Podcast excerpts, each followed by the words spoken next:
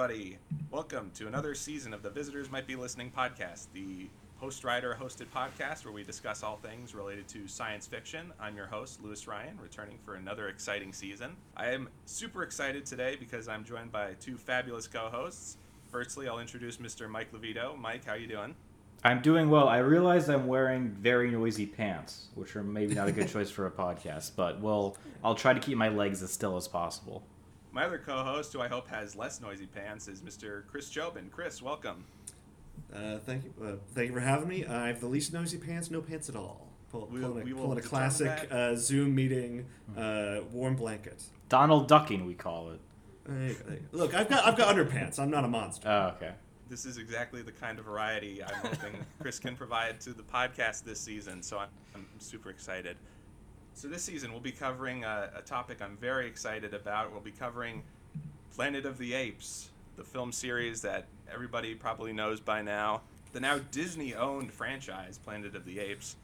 Um, there's like nine films to talk about, and today we're inaugurating it by talking about the original film from 1968. So I'm super excited to talk about that with everybody. But first, I wanted to just do a quick little introduction and uh, just open it up to the floor. So I sent you guys uh, email earlier asking what's your favorite science fiction movie, and I thought we could just quickly talk about that since we're covering sci-fi movies this season, and that's what this podcast is all about is works of science fiction. So, Chris, you're you're the newest member here, so what, what's your favorite science fiction film? I I was thinking hard about it, and it's a little bit of a cop out, but it's a weird enough one that I really like it. Uh, the the Man from Earth. It's I mean like technically nothing sci-fi happens. I guess unless you count the last ten minutes, which are kind of my least favorite part of the movie. Uh, yeah, but it's it's just a nice little just like weirdly schlocky, uh, but somehow earnest and interesting all at the same time. Yeah, no, that's a that's a really good choice. I remember that. Um, yeah, it's it's kind of more like a play than a movie, Yeah, but yeah. it's really like committed to like big heady ideas. And um, similarly to the film we're discussing today, it's more focused on conversation and ideas than big like action set pieces. So I, I really respect and admire that movie. So Mike, uh, have you seen Man from Earth? I have, yes. I watched it with Chris. Um, oh right, I forgot. We Very, very about it. interesting movie. Yeah, I didn't really know what to make of it when I first saw it, and I haven't seen it since. But, but I, I definitely enjoyed it. Cer- certainly thought provoking. Um, Yeah, I, I, I- I guess I can't tell how much of it is my love of like, oh right, that's how living forever would actually work. Like that that idea is so interesting to me that like you actually wouldn't be that much smarter. Like like the, all of the vampire stuff is it's not a total lie, but like it's just not quite the same. Um, uh, but I don't know. It's it's it's it's mix of like just on the face of it, it should be uninteresting, just because how schlocky sort of the acting is, but like that it somehow sort of crests that point of always being pretty good um, in terms of the acting and stuff that I'm I'm it's yeah leaves me always leaves me a little intrigued.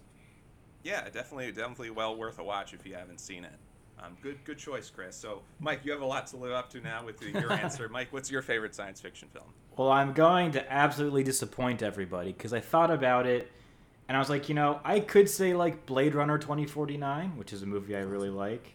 I could say the recent Dune because I really like Danny Villeneuve, as evidenced by my Blade Runner 2049 fandom. I could say something like Annihilation or Ex Machina, which are movies I Oh, like very much as well. I could say the original Blade Runner. But if I'm being like completely honest with myself and with you, it's the original Star Wars, which I know is go. I know is a terrible, uninteresting answer. But yeah, I mean, it was probably one of the first science fiction movies I watched, and you know, I I think that whatever your feelings about Star Wars and the way that franchise has kind of proliferated, existed, whatever you want to say, over, over the past couple of decades, I think that's like a pretty I don't want to say unassailable, but like it, it's it is a very very good, very entertaining, very fun movie. I think one of the reasons why though is that like what I love about science fiction is like the opportunity for this kind of otherworld worldly sound design. You know, I love movies that feel tangible, and to me, Star Wars has always felt very tangible, right? Like the shine on Darth Vader's helmet feels real. It doesn't feel like it was put there digitally because it probably wasn't. You know, the hum of the lightsaber has become iconic. It feels organic to that world. And that's, you know, when I'm watching a science fiction movie, that's one of the things I look for is does this feel real to me? Does this feel lived in? and uh, Star Wars certainly does. It's, it's interesting you point to the sound design because I I really hadn't realized how core sound design was to making Star Wars amazing. Like you probably always knew, oh, the music is great, but like even the rest of them, like I mean, in in semi stark contrast to the movie we watched today, that like without the sound design, it really does every now and then you sort of take your takes your it takes you out of the movie that you're just watching Charlton Heston fight a guy in a monkey suit. Like, mm-hmm. yeah. Yeah. Very, very good choice, Mike, and a very poetic way of describing uh, sound design in a film. I'm, I'm, I'm interested to see if there's anybody who's listening to this podcast who has not seen Star Wars. wondering what kind of life choices led them to this. All, um, all the people like over the age of like 12 or so who I've met who have never seen Star Wars now make it a point to have never to never watch Star Wars. Yeah, because it'll yeah. always be a conversation starter they have, even though they're depriving themselves. I think some of them it's conversation starter, and some of them it's like, no, fuck you. Like, I, like yeah. I've I've lived my life without this. I don't need this now. Like, Yeah. it, it feels like uh, when in high school they told you to read like a, like a good book, and then like a decade later you just happen to read it, and you're like, fuck, this is a pretty good book. Like, there's a reason to do it in school, but just because you told me to do it in school, because you, told me to eat my greens, I'm not gonna. Kind of Well, yeah, that was me with the iPhone for like a decade. It was like Yeah. I was like, I, I don't I don't want everyone's Apple product. I, I'm gonna do a, have a Droid instead. And then I got an iPhone a couple months ago, and it actually changed my life. So, uh, yeah. I, I I wonder is that the reason why I went the other route because I, I I got mine as a gift at one point and then I was like well I can't break the chain and then eventually Right. two or three years ago I'm like fuck it fuck you Apple get out of my life. No, I, I must admit I struggle for it. It's it's the the UI and everything. I do miss it.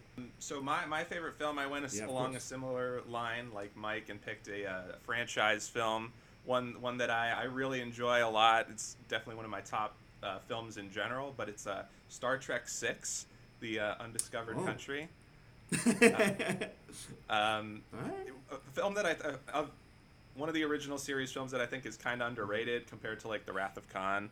Um, definitely one that not a lot of people talk about, but I, I like it partly because it's like the grand finale for like the original series crew. You know, it's the big 25th anniversary, but also I really like it because it's like a parable about like the fall of the Soviet Union and like the end of the Cold War, involving like a, a Chernobyl-esque disaster happening in the Klingon Empire, and then the Klingons and the Federation have to broker peace, and they sort of have to resolve like those Cold War-ish tensions. So it's a really, really great film. So I, I highly recommend that you guys check it out because I, I think it's really interesting. I feel like there's not a whole lot of films from that sort of era about like the fall of the Soviet Union. So I think it's really interesting um, in that respect. That's really interesting. Yeah, where Especially in terms of like, I, I guess the Klingons as like a perfect encapsulation of the Russians, as we just think them as like these brutal creatures that are only good at war or whatever. Yeah, I, I, I am I am Star Trek illiterate. I, I'm not very experienced with the series. So like, is that was that like a TV movie? Was that theatrically released? Yeah, no, it was the. It's funny. The backstory was like they did Star Trek Five, the movie directed by William Shatner, and that did not work at all. and then they were like, yeah, maybe we should just end Star Trek. And then someone had the idea, what if we did like a prequel movie about Kirk and Spock at Starfleet Academy? And then they were like, that'll never work. um, uh, ironic, uh, 20 years later um, or so. Um, but then, then they were like, you know what? Everyone's still around. They want to do another film. Let's do one last film for the 25th anniversary. So yeah, it was a theatrical release. They got Nicholas Meyer, who directed The Wrath of Khan and co-wrote uh, Star Trek IV, Voyage Home, another really good movie. Um, and he, he sent the franchise off into a really uh, good uh, final chapter. Did Um, that did that one actually make money or is it just good? No, I think it. I think it made money. I think it did fairly well. It was, but it's like the the rule with Star Trek films is like the odd ones are bad and the even ones That are good. So that that sort of fit the trend. And uh, you know, I mean, Gotcha, they made gotcha. Star Trek Generations right after, and that was like kind of like the the peak period for Star Trek. I think when it's like TNG Mm-hmm. was on and this movie, and then they spun off into Deep Space Nine, and then the rest. Mm-hmm. Um, so uh, yeah, no, I, I think it's highly highly underrated. Um, Mm. check it out. I'm sure people will watch it now and be like, "Why are all these? Why am I watching all these old people on screen?" But uh, it's great. It's great. The, uh, have, have you watched Lower Decks? No, I haven't. I haven't really watched a whole lot of like newer Star Trek stuff. Have you been watching Lower It's- Decks? I yeah, I, I like I don't know. I was on it for one reason or another and got hooked on it. It's it's a pretty solid comedy, especially a comedy that uh, really like makes jokes in the world. Like it's making fun of Star Trek, but by people that actually know Star Trek, rather than sort of like the Velma situation of just like belittling uh, the thing you're a part of to the point where it's not even interesting. I don't know. Yeah. Well, I know there's certainly like Star Trek has like exploded in terms of like content the last few years. Like it's honestly too much to keep track of. Um, but uh, yep, uh, one aspect of Star Trek I think is underrated, and I think um, it's that it's very funny. Like you have the characters like Dr. McCoy, and he has he's, you know, he has his kind of comedic bigotry against Spock. It's very very funny. So like one aspect of Star Trek I like is the sense of humor. But um, enough monkeying around, guys. We've got a movie to talk about. Um, Planet of the Apes, 1968, and we can get started talking about it. First, I'll, I'll throw down the gauntlet. Like, what were the expectations? Uh, Chris, have, have you seen this film before? I have not. Uh, I, I think maybe I've seen a scene or two, like a GIF. I think like, uh, maybe like 15 minutes on TV. But like the biggest thing that sticks in my mind is like everyone uh, talking about the final scene.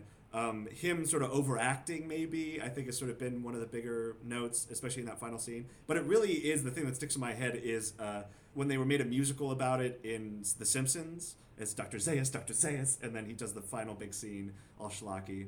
Yeah, from chimpanzee to chimpanzee. I, I hate every ape that I see. uh, starring Troy McClure, who's very much Yes. like um, Charlton Yeah, the- Heston. But would- did you have like expectations of what you thought? You know, it's like a film from the late '60s. Yeah, I, I was prepared uh, for sort of Twilight Zone level, and I like that's I feel, I feel like that it's like okay, what if you made gave the Twilight Zone like triple the budget and triple the runtime, um, and y- you can.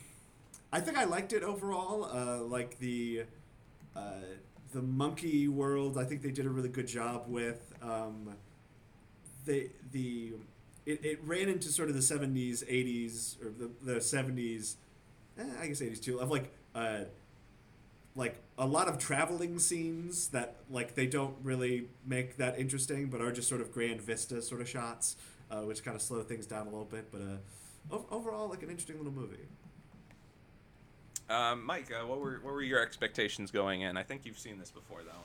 I have, yeah. I saw it. Well, I, s- I watched it. I, well, I've seen like parts. Of, I remember. I think it used to run on like AMC a lot. Ah Um, maybe that's where i've seen it a I little remember bit. seeing parts of it then, but like not actually sitting down like to consume it. And I did actually. I watched it with you, I believe. On the. Do you have a blue? Is it a Blu-ray you have of this movie? Yeah, I do have the Blu-ray. set, Yeah. yeah. So, but I hadn't watched it in a couple years, and um, it's funny because like you know, I, I'm I'm I'm fighting off a little bit of a cold right now, and I didn't get to watch this movie. Like I didn't have time to watch it till around like 10 p.m. last night, and so there was part of me that was like, am I gonna be like kind of tired out and checked out of this movie?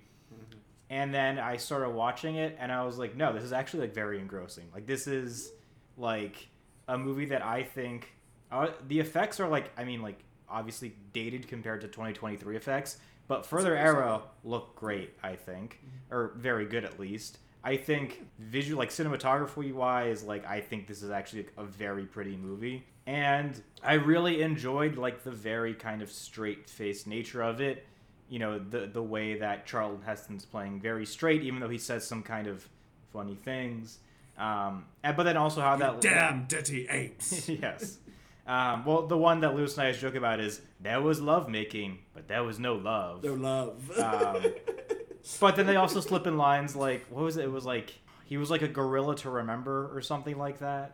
A gorilla, a gorilla for the ages is what it was. yes yes Um, the and- lawbringer yeah, so yeah, I enjoy this movie, and maybe I'm getting ahead of stuff, but like, I didn't realize this was directed by uh, Franklin J. Schaffner. Do you know what the next movie he made was? no It I was do. it was Patton, which he won the Oscar Really? for. there you go and and I also didn't realize until watching this that Rod Serling was involved. So I didn't realize how much of a pedigree there actually was behind this movie, Mm-hmm. even though I'd always enjoyed it. Yeah, apparently I was watching the um the two hour doc I think AMC produced about the the franchise and Franklin J. Schaffner like this was like his is first it called really, behind like the ape yeah I think behind the Planet of the. Apes. ah okay It, Franklin J. Schaffner this was like his first real like big movie Planet of the Apes and it's like the uh, Darryl Zanuck who was in charge who was the president of Fox was talking about how it was like he he really came in and had like a strong vision about like because he he was just like talking about Schaffner as just like oh I, you know I knew he was like a competent director but he, he really had like a strong vision for this movie which uh, I think carries through. Because uh, in, ter- you know, in terms of my expectations I remember really enjoying this movie when I first saw it but it is kind of one of those things when you think about like Planet of the Apes and it's like you know uh, you know apes in like the green suit whatever and it's like there's a bunch of them and it's like you compare like oh this came out in the same year as 2001 you know one of the great science fiction films and it's like oh this film about you know a planet full of monkeys that are evil. Um, and it's like oh how can this possibly hold up? And then it's like you watch it and it's like wow they take this completely seriously. It's focused on like big ideas and stuff and it, it's just great the whole way through. So I'm, I'm really glad you know to, to rewatch it and revisit it with you guys. Um, and Chris uh, you know watching it for the first time. So I'm excited to talk about it Yeah, ju- Um, just as an aside, I'm looking at Franklin J. Schaffner's filmography. He also directed the uh, the tour of the the televised tour of the White House that Jackie Kennedy gave in 1962, which means he has he directed two things that were plot points in Mad Men episodes: the, uh, the White House tour and Planet of the Apes. So There you go. It's, I love I love to think uh, whatever the creator the creator of Mad Men just like trolling through his like oh what can we do? How can we connect these points? It's just like on the Wikipedia page for the 60s yeah, oh there's a It's like, story oh, there's a story. Ah. I, I, I saw I caught a lot of like little weird things that like um, uh, the uh, Robert Gunner the the one who gets uh, who gets pithed um, uh, that like every now and then there'll be a shot that's not him like not even just like during like the action set pieces like the first time when he's in the bed I'm 80% sure that man is a totally different guy because he looks he looks like Sean Connery. Like uh like just little stuff like that and then uh, even, even in that scene did you guys notice when so he, he does his big monologue at the beginning right?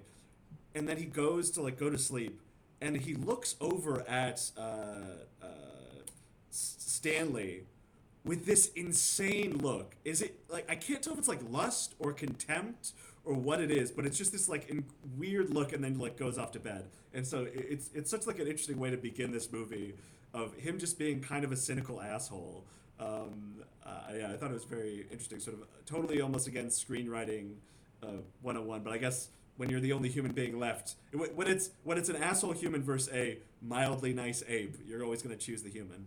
Yeah, that, so let, let's talk about the opening, I guess, because um, uh, or I guess we can talk about that and Charlton Heston in general, um, just like go around. Um, but you know, Charlton Heston, I think he's like fabulous in this movie. Um, like we were saying, he's definitely like sort of that Troy McClure esque kind of actor that you we don't really get to see any much uh, more in films these days, unfortunately. But he has this like great like he has he like embodies like dignity and he has like this great stentorian voice and like he has this great like like I think very Rod Serling esque dialogue where he's like contemplating: Does man still make war against himself? Himself. Trapped in the future. It's like it's really great, and it's really um, it really establishes his character as like he's kind of like ambivalent about humanity, if not outright cynical. It's it's very interesting in terms of like comparing this to like a, if you made if you were gonna make this film today. I feel like studio heads would be like, I'm not sure if we want to have a character like this be like the lead of the movie. Who, Like, oh, who who who actively laughs at an open grave. Like it's like th- that that meme of him laughing. Like I knew that was from this movie, but I did not realize it was. Oh yeah, uh, after the death of uh, one of the other uh, one of the other uh, uh, not aliens. What am I going crazy? that like Astronauts. the woman. Thank you. One of the other astronauts, like one of the uh, another astronaut makes a grave, a small grave for them, and he la- cackles maniacally at the thought of having a grave. I guess, like, Well, it's not just that. It's like the idea if you put like a uh, Landon put a miniature American flag American flag. on top That of the is grave, weird that it's he brought like to to in a in a drowning spaceship. Be like, I gotta get the tiny American flags. But you know, it's funny because it's like they know they're two thousand years in the future because he talks mm-hmm. about how like the time dilation works. But it's like mm-hmm. it, it is kind of funny to like assume like that America would still be around two thousand years in the future that like anyone would care. It is kind of like crazy. I mean, it's like what what mm-hmm. is the mindset of someone signing up for this mission? You know, where it's like you will end up two thousand years in the future. It's like so you can't wrap your mind around it. Yeah, if there if if there's one kind of underexplored element of this movie, I think it's probably that one, where they say hey, we, we get a very clear picture that Robert Gunner is the uh, goody two shoes that couldn't say no. Uh, Jeff Burton uh, wants to know everything, and that uh, Diane Stanley is woman. So we, Yeah. we've covered all the Yeah, they, bases. they need to repopulate with her. yeah.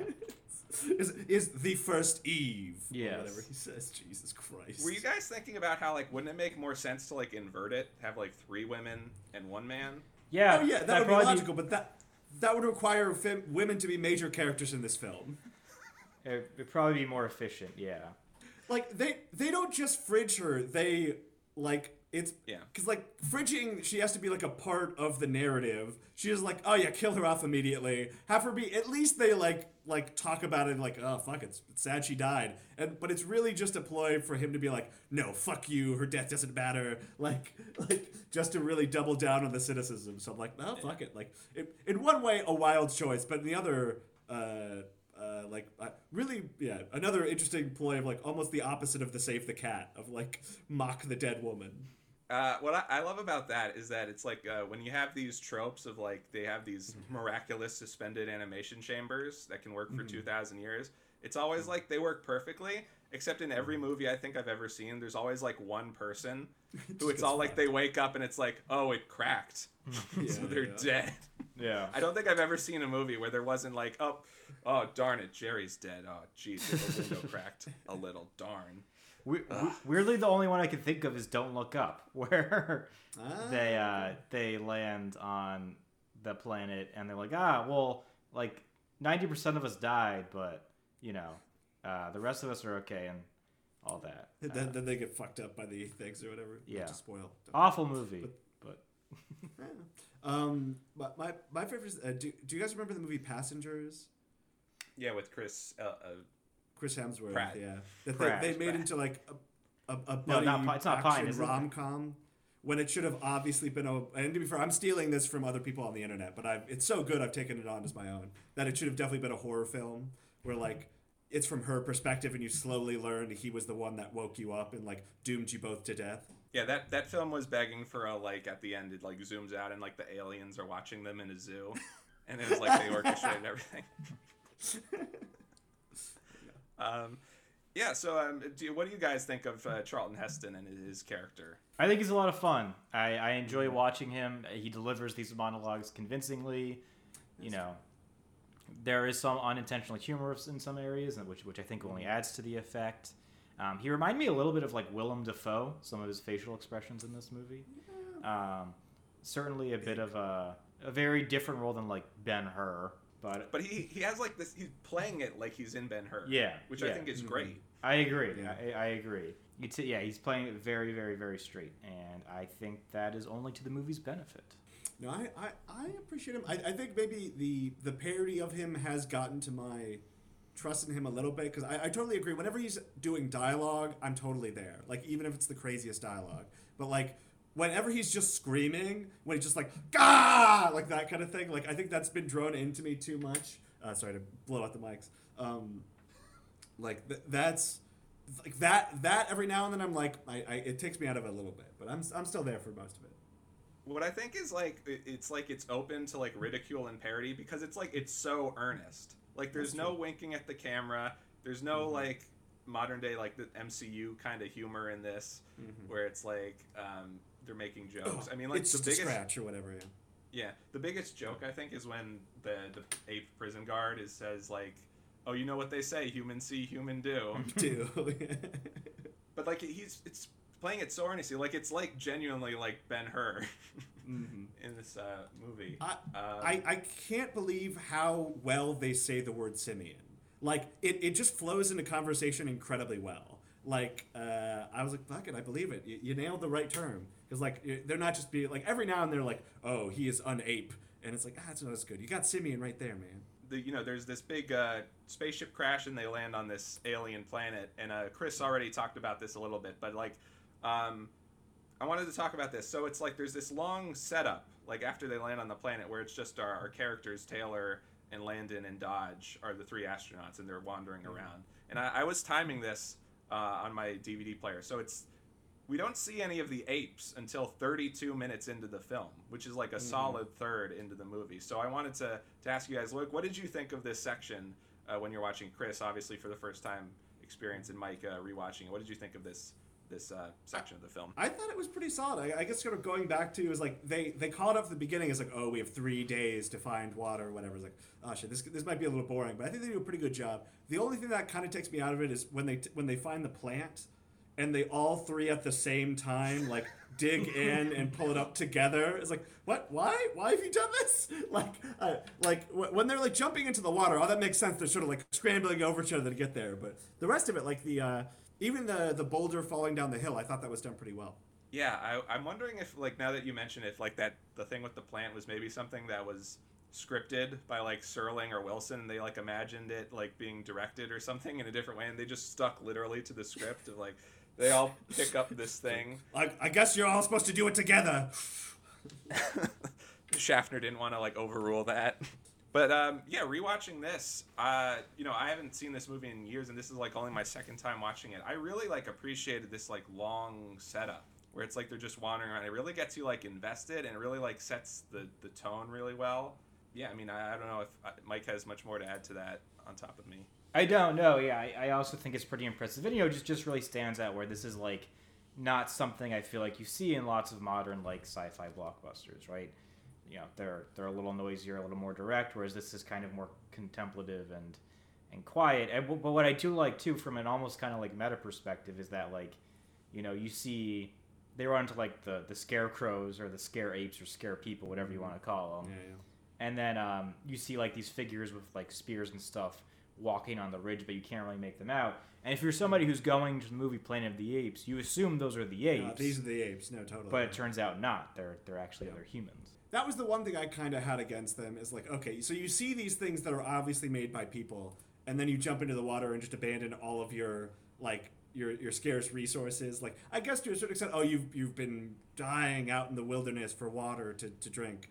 But like, I don't know, that, that was like to to spend what feels like twenty minutes naked in the water, just chilling, and then all get out of the water and look down at a footstep and be like, hmm, what is this? Like uh, without goodness. I, I I understand they have to like be robbed of all of their stuff, but uh, I don't know. I thought that was a little a little silly. That shot where they're all three, like they all three, like one of the one of the scientists gathers the other two, and they're all ostensibly butt naked, and it's only shot to like a height like width. It's like okay, you gotta you can't show dong. I understand, but like there's there's so little ass. Like was ass also against it? Like I feel in my mind like man ass doesn't count, but maybe this is sort of a different era. I was surprised there was as much as there was, to be frank with you. Yeah, I mean, it's definitely a di- different era because this is a G-rated film. Um, with That's true. you know this glorious G-rated nudity in it. Um, I, I I mean, I like this got a this got a G when there's like I guess it's not very bloody deaths, but like someone several people are shot in the neck, and like you just sort of like see people die pretty regularly. But I guess there's like no blood or anything. Yeah, well, I mean, at the time there was only I think there was only G, PG, R, and X. I Yeah, think I those think were the only right. ratings. Yeah. And um, the, in the documentary I watched, Zanuck was talking about how they the studio is definitely aiming for this film to be like a family experience. So because like kids can like watch it and just enjoy oh the adventure on the planet of apes, and then the Mm-hmm. parents can enjoy the you know well written dialogue and social themes and stuff like that. So that they were Weird definitely racial aiming for hierarchy of the ape creatures. I thought I thought it was a good line in terms of like the, like one of like the second line from the apes is like. Well, they got rid of the they got rid of the caste system or whatever. it was like ah, but it's but just because you say you get rid of it doesn't mean it actually ends. I was like, oh, that's kind of interesting. Yeah, it's the film's very smart about the ways it shows how they're kind of repeating the same flaws as uh, human society again, and like commenting on that. Thirty-two minutes in, w- we're finally introduced to like the promise of the premise of the title, where we have these apes ruling uh, on this planet, and um, we we finally are introduced to like ape society, and then um, we Taylor is sort of brought into the fold with um, Dr. Zira and Cornelius. Um, what did you think? What did you think of these characters, Mike? Dr. Zira and Cornelius. Yeah, I, I thought they were pretty good. You know, I, I enjoyed like their position as kind of like the, you know, the, the the two figures like devoted to science, right? Like they actually just want to know more, and they just want to uh, further their understanding of the world, even if that puts them at odds with Dr. Zaius and the Ministry of Science or whatever it's called. So yeah, I you know I, I think they're like pretty effective bridges between like Taylor and like our understanding of human society and their and their understanding of ape society, right? I think that's done pretty effectively. Neither of them see him as their equal at all. Even even as he begins talking, doing everything, that she's just like, oh, he's an incredibly smart human. He could be the answer to my test. And at best, for him, he's like, oh fuck this. This guy's a nuisance. He's gonna get me. He's gonna be kicked out of my job. Like I don't. know, I thought that was kind of nice. That, that I feel like in a normal movie, e- even at the end of the film, they're still like hold that similar mindset. Um, uh, versus like in sort of the newer age versions of this film, it feels like they'd be like, no, they're just he's just like one of us. Yeah, no, it's interesting the way that um, uh, they play it because like Charlton Heston like can't doesn't like talk for like the entire like middle portion of the movie, which is a very wild. interesting, very interesting Yeah. choice and definitely something I Mhm. couldn't imagine happening today. Um, This definitely like I remember when I watched this the first time, I was kind of confused because I, I guess I missed the part where he like gets stabbed in the neck or whatever. So I was just Shot, like he wondering. gets sh- uh, that the the uh, what's his name? What's uh what the the black uh, the black uh, astronaut Jeff, is Dodge. Yeah, yeah, Je- or yeah. Jeff Burton gets uh, shot in the neck, immediately dies. Charles has to get shot in the neck, like survives like two days getting carried back for for Mm-hmm. blood. But it's like okay, I guess it's a different neck wound, but even still. Yeah, but so anyways, like I guess I like blinked and missed that part when I watched this the first Mm. time. So I was like wondering, like, why isn't he talking like during the whole middle part of the movie? I'm like, just just say something, uh, Taylor. it's like you can resolve the whole situation with your words. So yeah, that was funny. Um, I really I really enjoy Dr. Zira and Cornelius. Um, you know, big shout out to the makeup itself on the Yes. apes, Mhm. Academy Award winning. And uh, you know the, the performances themselves. I really like Roddy McDowall in this series of movies. He's really like the anchor in these uh, first five movies. He plays uh, Cornelius here, so I, I really enjoy him in the film a lot. The the one I, I think especially their facial makeup is amazing. The one thing that really threw me off is their kiss. It's just like, oh, give me Oh. a kiss, and then they just like mash their faces together. And they kind of like nibble on each other. It looks like too. Yeah, yeah. a little strange. Which I, the, the nibbling, I feel like the, the, the, the jaw like is effective, so it's like a little weird, but at least that makes sense. With the mouth, it's just like neither of them can have Yeah. purse their lips, so it's just this weird like meh.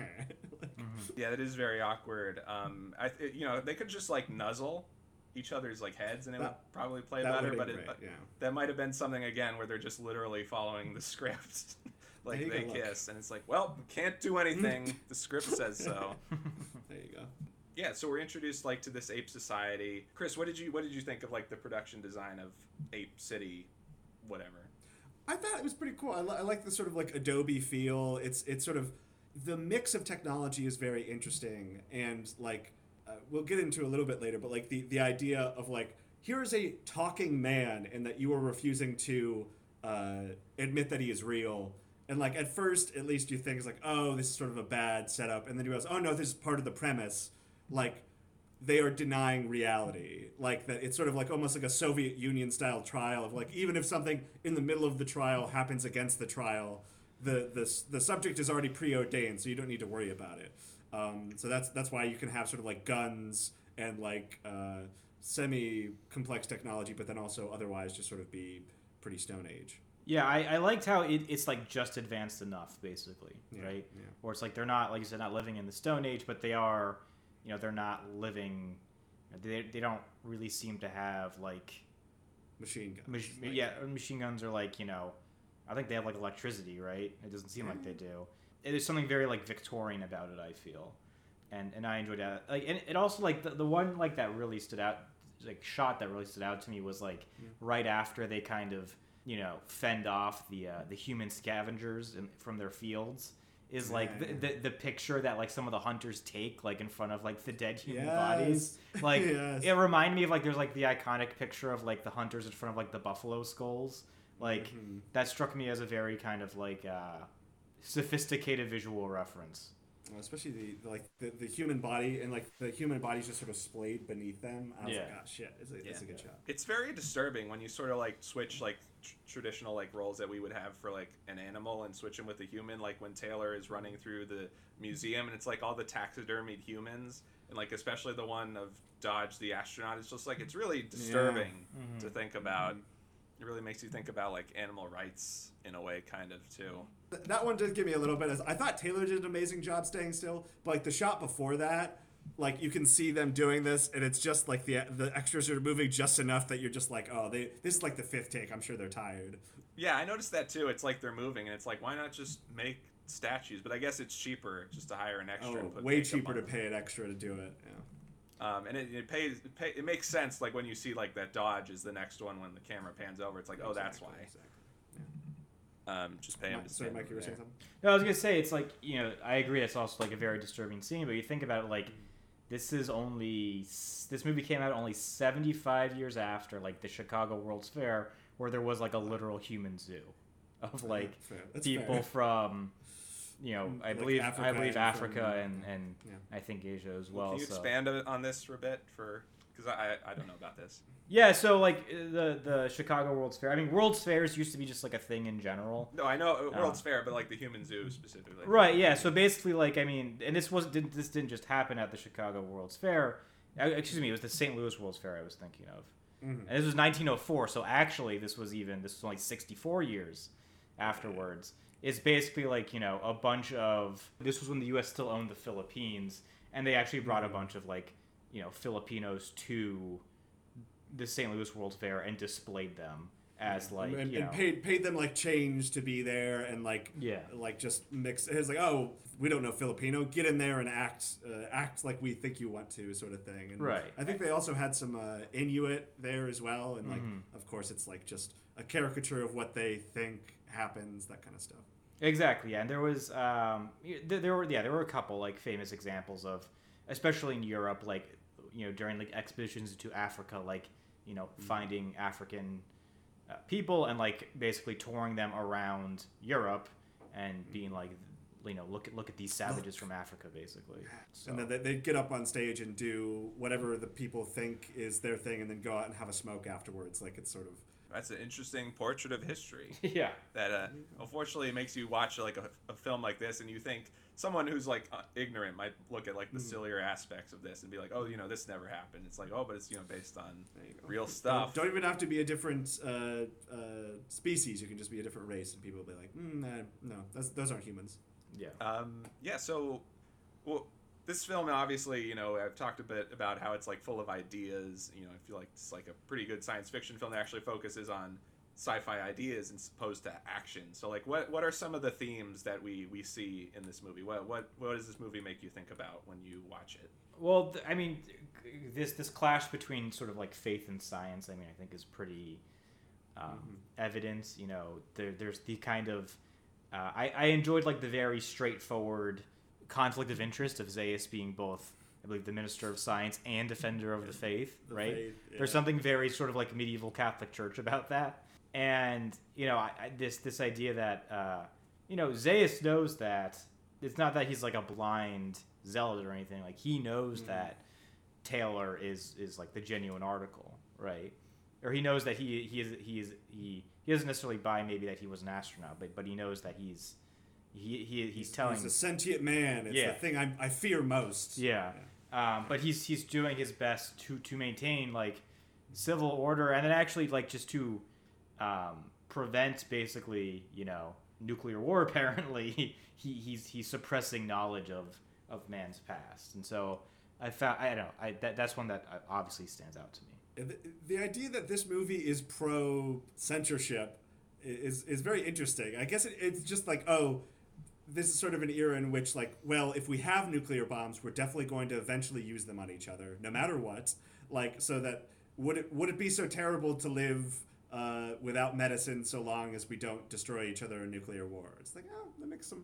If, if those are the options, Uh, yeah, one of the things that stood out to me was the the, the trial scene and like like persecution, and like like you were saying, Chris, it's kind of like Soviet-ish, like the way he's just being denied sort of existence at his own trial, ostensibly.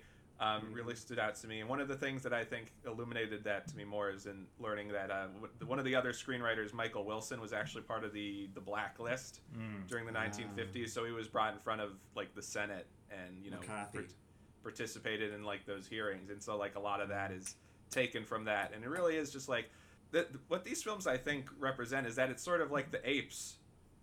Apes are like a big allegory for like humanity, and it's like they can really just be as like horrible as possible. But it's like you have this veneer of like apes, and it's really it really like Mm-hmm. reflects a lot about like humanity just like sucks. That's like what I get out of watching these movies. I think it's like It kind is. of brilliant in a way because it's like it's such a simple idea of like just take humans and just replace them with apes, and then it's like equals profit. Yeah. Well, and and, and you guys talk about like the idea that he does not talk for a fourth of this movie, and the first line that he says as soon as he's able to talk again is "Get your hand off me, you damn dirty ape!" Like it's like, oh, that's why this line became so iconic. Like it's not just that he did it and he did it so well, but like that this was like the payoff of like basically a half hour of the movie. The change from him decrying the apes to then at the end he is decrying humanity because the apes are humanity and we caused this, et cetera, et cetera. Yeah, and that line, that iconic line, it's like it's, think about it. It's like the first. Imagine it's like that that like an ape could talk and like that's the first thing it says. You'd be like, oh my. Get your God. hand off me, you fucking human. It's like, oh, Jesus Christ. This, this person has like a vivid understanding of the world he's been living in. What do you guys appreciate this movie in, in its totality and like the the way it ends and then like well like the the part before the ending scene itself like there's mm-hmm. the whole ending like last third or quarter of it and then like the ending mm-hmm. itself. What do you guys appreciate? I, I, I appreciate that the, it really gets into like the fake archaeology. I thought that was really interesting, and that like the timeline matches up. That like okay, sev- so it's been two thousand years, 17, 1,700 years ago. Like the first idea of like the next set of apes that might become human come. So that there is like a sort of 300 year period where like okay, you have nuclear war, you have nuclear fallout, you have like the world coming back to its normal self and then evolution starts up again like the, the timetable makes sense and that like the guy is actually an archaeologist that Zaius double crosses them but doesn't double cross him like i don't know it's it's it's a bit of a stretch that like he sort of gives him that much leeway but it feels like a really uh like a real brave new world situation did you guys ever read that book I have not. No, I have not so, read. uh, unlike 1984, where sort of like anyone with like thought is sort of crushed, um, in Brave New World, like if one of the guys is sort of stupid and weird, and the other one is like incredibly smart, and so both of them are sort of uh, can see through the the sort of uh, setup that is made in front of them, um, and instead of like uh, uh, imprisoning them or destroying them it's like, oh yeah, you can just go over to that island over there. Like there's like an island like for the people that sort of like don't fit into the society, you can just go live over there on that island and have a good time. I think it's like Iceland or something. Um, so it- feels like very much like that. It's like, oh yeah, fuck it, go to the go to the jungle on the other side of the desert. We don't give a shit about you. Like I don't know, I thought it was kind of interesting. Yeah, I enjoyed how it like it quieted back down again, right? Mm-hmm. You know, you have the, this kind of escape, and and there's some exciting stuff. You have the whole courtroom scene. You have the confrontation, but the initial confrontation, at least between Zaius and Taylor, and then it quiets mm-hmm. down. They they, they travel more again, and then it you know it ramps back up. There's some more action. There's there's some gunfire exchanged, but then it also quiets down again until the very end when you know again like talking about how quiet this movie is. What really stood out to me was that we it doesn't even end with like a big musical cue, right? It just ends with the sound of, Him of decrying the world. Yeah. and, and and and the sound of like waves the waves breaking onto the the shore and then then roll credits right like even when when when it you get the shot of the statue of liberty there's no like da da da da right Yeah, you know Just let Uh, it. That you let people because you because you don't even need it because like I'm sure the first time this showed, people are like, oh fuck, like Hmm. uh, and I I was a little uh, uh, like miffed is too strong a word, but like when uh when uh, Charlton Heston like immediately get they get off the ship and he's like, we're on Omicron B Z said, and like they do follow it up with like. Well, he didn't see the screen. Like he's just talking out his ass. But like the idea that you do just like pull that out and he had no I mean not no good reason for it, but he doesn't even give a justification of why he thinks it's this. Like just like oh that's I think that's the trajectory maybe or something like that. Um, uh, he has he, he's able to defend that it's 2000 years in the future, but not that, that he thinks it's another planet. Um, but I, I I'm okay with that. Like well, a single line that you you immediately undercut, like it's still pretty good. Still Yeah. a solid payoff. and what I think works too is that you know you never have somebody saying, "Oh yes, the humans all blew themselves up with nuclear bombs," right? The movie trusts the yeah. viewer to infer all of that. And I think it, it, it, you know, there's a very, there's kind of like, I feel like there there are like two things going on if I think about it too much, which is like, a, this is like the uh, the opposite of riding out into the sunset, right? It's like Taylor literally gets on a horse, goes with Nova, his his mute bride basically, and rides out just along the coastline, seemingly free, and then all of a sudden he makes this horrible discovery. And again, like we said, there's no bombast when he makes the discovery outside of Charlton Heston's line reading, right? We're left with just what he is hearing, like it's only diegetic sound. And to me, there's this kind of like uh, it's the old line from Hollow Men, you know, this is how the world ends, not with a bang, but with a whimper. And to me, this this movie definitely ends with that whimper, right?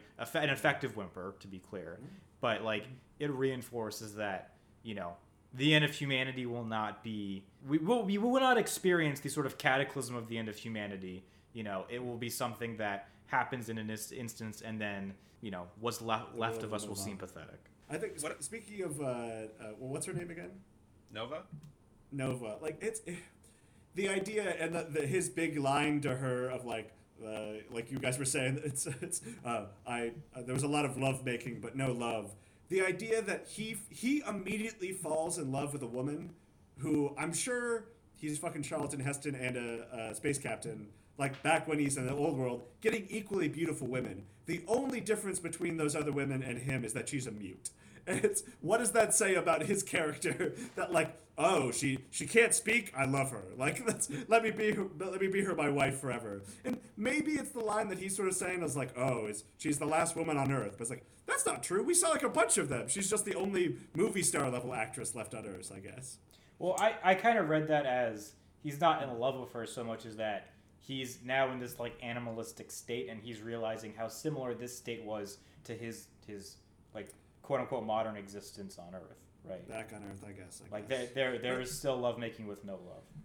Okay, but I, I don't know. But like that, then there's the line later. It's like, oh, I didn't know human beings could be monogamous. It's like, well, but I guess that his follow up his line is like, uh, like, well, when she's the last woman on Earth. Not literally something like that, but something close. Like, okay, okay, I guess. Yeah, well, I think what's uh, part of that, what makes it interesting is like you're saying, Chris. Mm-hmm. It's like there's some shades of gray going on here. So I think that's part of the appeal, at least for me, like watching these movies. That I feel like they're very much like the anti Star Wars. Like, not only I feel like the tone mm-hmm. is very depressing, really, when you get right down to mm-hmm. it. It's very nihilistic about humanity and stuff. There's no like we're we're you know the underdog's going to defeat the empire. It's like that really doesn't happen. Like, uh, you can like the ending is kind of weird. It's not really like a big ending, you know. It's more just like a disquieting uh, thing, and it's the anti Star Wars. Like we, George Taylor, the character, is not like Luke Skywalker, where he's like the hero. I mean, you could have sort of assumed that going in because he's like an astronaut. He's very much in like the um, you know Joel Kinnaman and For All Mankind esque mode of you know all American hero. But it's like he's very despondent about humanity and like the world he's leaving behind, and he's like he has that kernel of hope that maybe there's something better, but like he all he finds is just more terrible terribleness awaiting him.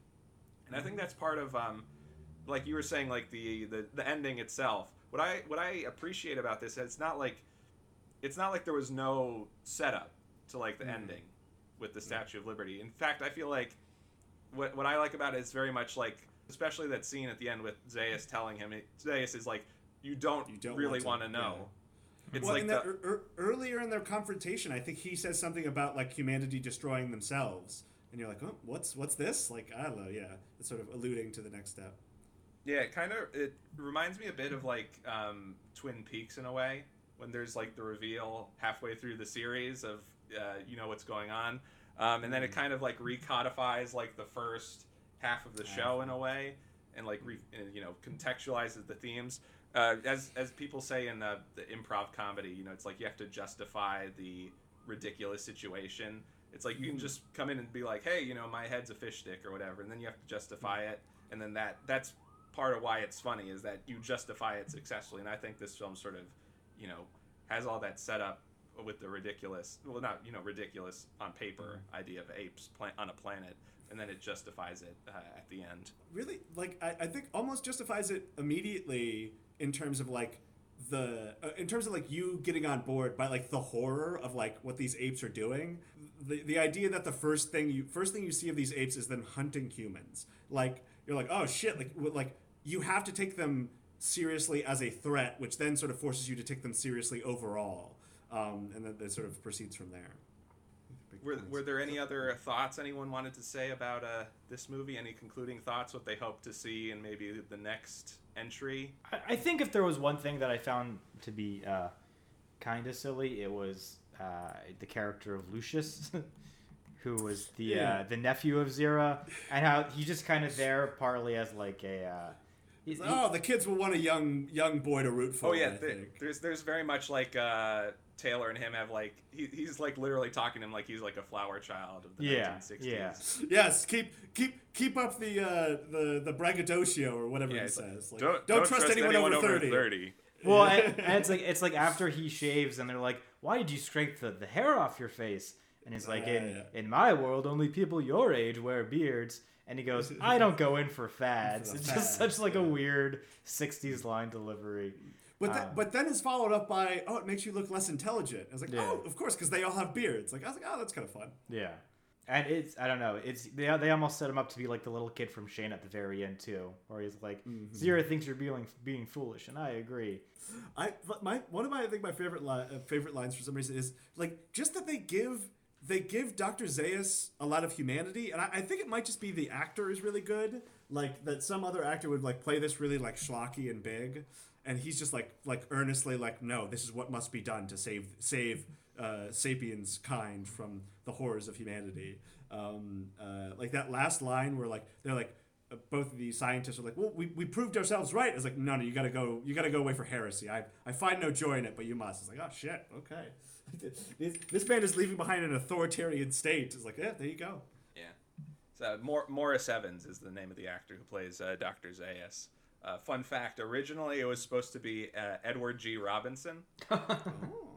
That would've been um, and there's actually uh, test footage of when like the first iteration of like the makeup where Edward G. Robinson plays Dr. Zaius. It's it's kind of horrifying to watch because it's like the makeup but without any like the ape hair, so it looks Oh, no. really weird.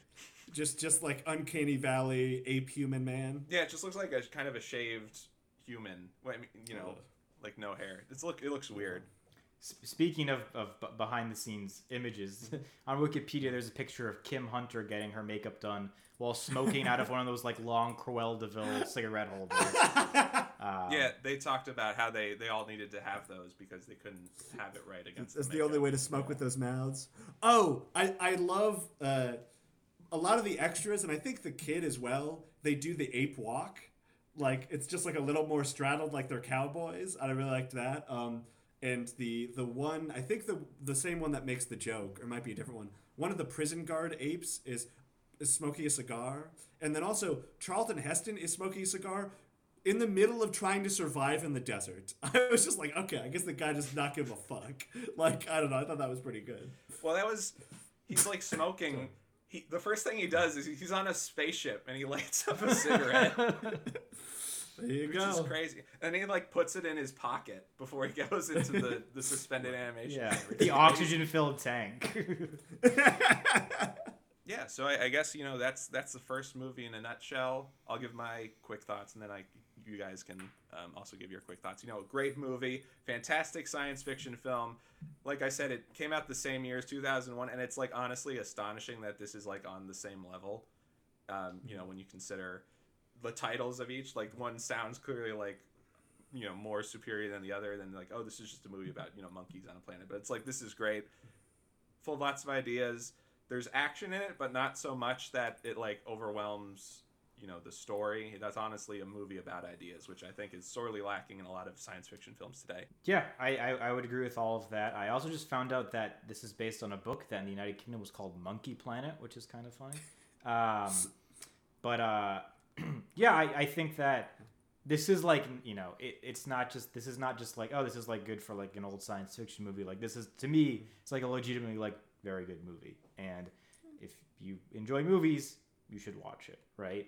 Um, also just just just to put a pin on this just so i don't forget it um, remember the scenes where uh, the, the the apes are kind of taunting taylor in his cage? Because there's actually very similar scenes in rise of the planet of the apes which we'll get to eventually Ah, the, the illusion back to the original. yes Yeah, I, I enjoyed this movie. I think in terms of like the in terms of the cinematography, in terms of like the key shots, especially like the courtroom scene, like I think when they're in it, they're really in it, and sometimes when they're in the travel scenes, like I, I guess they're, they're trying to get wide vistas and really show you the landscape because that's sort of like part of the you don't have the internet, so like this is the way you go see cool, incredible views. Um, you do, you do get lost a little bit there. Um, I gotta admit, I, I did not realize, and I don't mean to allude towards the future, but did they make a, a Planet of the Apes movie basically every year of the 70s? Like, Oh yeah. this will this will be interesting. Well, yeah, they made uh, they waited two years to make the sequel, and then they they cranked them out. It'll be it'll be funny when we get to the next one, and then it's like, oh, they had to make a sequel to the next one. Uh, I don't want to give anything away, but it's it gets really funny. okay, okay. We, we, will, we are going to flow down the river of ham. But no, I'm, I'm excited. It- It's it's an interesting one, and especially like the to, to see the staying power of this movie. That like if The Simpsons have made fun of it on multiple different episodes, you know that it's sort of like a status symbol of society, and like that you can quote that you, you can do the Charlton Heston voice in that last line, and basically everyone will know what you're doing. Like I don't know, it's pretty good. Or damn dirty ape. Like Yeah, that, what- that, what- that effect. I knew that without having ever seen the movie. Like I don't know, it's pretty. we'll talk about it when we get to like the newer movies, but it really shows like the staying power of this franchise and how it's like still relevant and like how there will be a new one next year, I believe. And it really just like, um, I mean, uh, we'll give our thoughts as we go along, but I honestly think like for the most part, like all these films are, well, not all of them, but you know, for the most part, like grand majority, I would say these are all like really great sci-fi films, and it's I feel like this before like the new trilogy, Planet of the Apes might have had like kind of a campy reputation, sort of, and like people just like only remembering like the ending and like the Charlton Heston sort of catchphrases. But I honestly think it's a really strong franchise with a lot of really strong foundations underneath it. Excited to venture through the 70s with you. So on that note, I guess we'll wrap up. Uh, Mike, people can email us, right? How do people get in touch with us? Yes, please do email us at contact at thepostwriter.com. Tell us what you think about Planet of the Apes and which movie is your favorite, which ape is your favorite. And you can find this podcast anywhere you can find podcasts Spotify, Apple, Google, what have you. Uh, like, rate, and subscribe, as they say. I, I, I don't say that enough on all the other podcasts I do, but, but please do that. Because, like we said, we like your feedback and we, we want it in our inbox and for the whole world to see as long as it's good. You can also find these podcasts at thepostwriter.com where you can find some of my writing. You can also find my writing at The Writing, and you can find me on Twitter at mlevito and Letterboxd at Amerimike. Chris, do you want to plug your Magic Mike articles?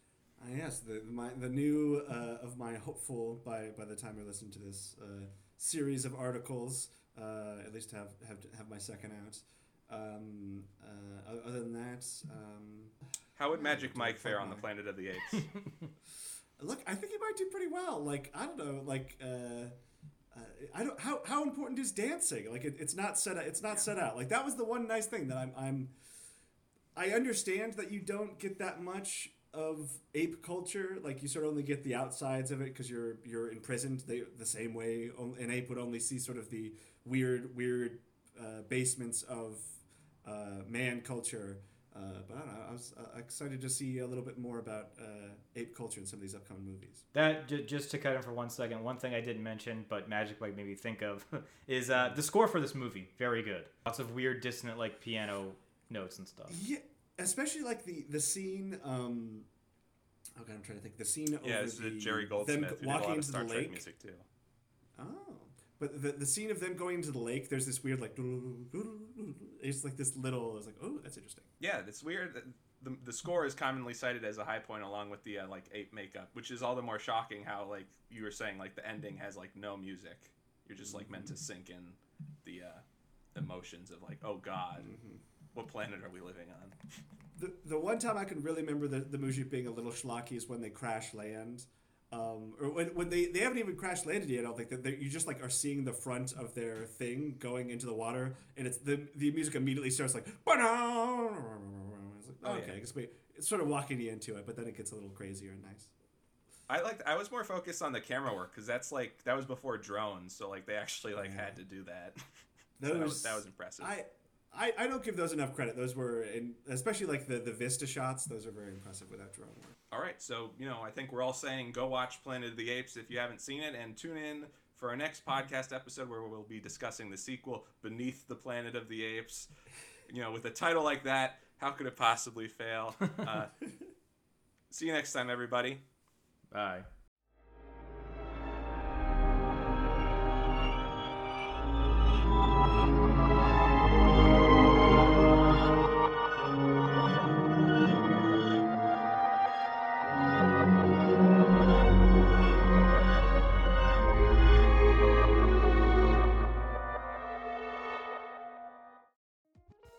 Enjoying this podcast and wondering where you can find more intelligent and insightful content just like it? Just head over to thepostrider.com where you can find the latest opinion and analysis on politics, music, film, television, and a litany of other topics. In addition to our articles and podcasts, you can also check out our visual features, like our floor fight bracket, our 2024 Republican nomination draft, and in presidential election and midterm election years, a map with all of our analysis. And if you like what you read, you can subscribe to our newsletter and, if you're feeling generous, donate to the site so we can keep churning out the content you know and love. If you love the site so much that you want to write for it, drop us a line at contact at thepostrider.com. We're always looking for new contributors and willing to read any pitch you may have. That's the great thing about the Postrider. It's not just about us, it's also about you. So head over to thepostrider.com and see if there's anything that piques your interest. Bet there is.